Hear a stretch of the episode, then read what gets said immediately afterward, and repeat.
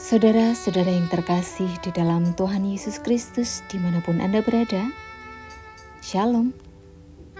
Gembala menyapa hari ini diambil dari kitab Yesaya 59 ayat 9 sampai 19. Sedangkan renungan hari ini diberi judul Superiority Complex. Superiority Complex pertama kali dideskripsikan oleh psikolog bernama Alfred Adler pada awal abad ke-21.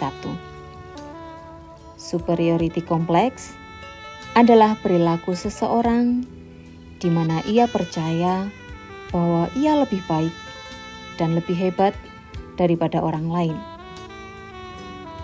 Orang-orang dengan sifat ini sering memiliki opini berlebih mengenai diri dan juga kerap melontarkan pengakuan diri yang syarat arogansi. Namun, tidak sesuai dengan kenyataan. Mereka memiliki penghargaan akan diri yang berlebihan, serta enggan mendengarkan apa yang orang lain katakan, meskipun itu demi kebaikan mereka. Bacaan kita pada hari ini berkisah tentang akibat yang ditanggung oleh bangsa Israel karena perilaku superiority kompleks yang mereka miliki. Bangsa Israel meyakini bila mereka adalah bangsa terpilih, bangsa yang dikasihi Tuhan melebihi bangsa-bangsa lain. Mereka merasa sebagai bangsa yang paling unggul dan istimewa Keyakinan ini ternyata justru menjebak mereka dalam sikap sombong disertai tindakan yang sembrono. Bahkan, mereka mengabaikan apa yang diserukan oleh Nabi Yesaya terkait pertobatan. Keyakinan mereka tentang keunggulan diri itu justru membawa mereka jauh dari Tuhan, bahkan menuai penderitaan.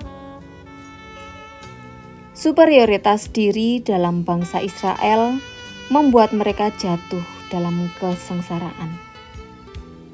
Namun, superioritas kasih Tuhan terhadap ciptaannya telah disiapkan untuk menyelamatkan.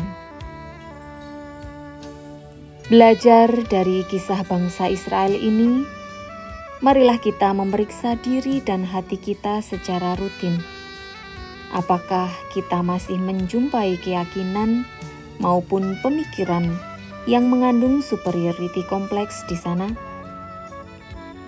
Kiranya kita selalu meneladan Tuhan di dalam kelimpahan kasih-Nya.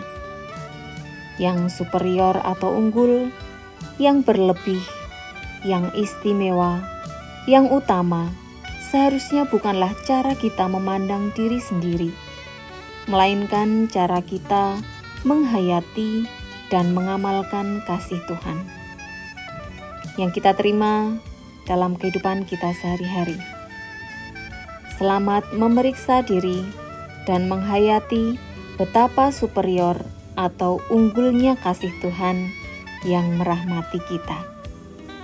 Tuhan memberkati. Amin.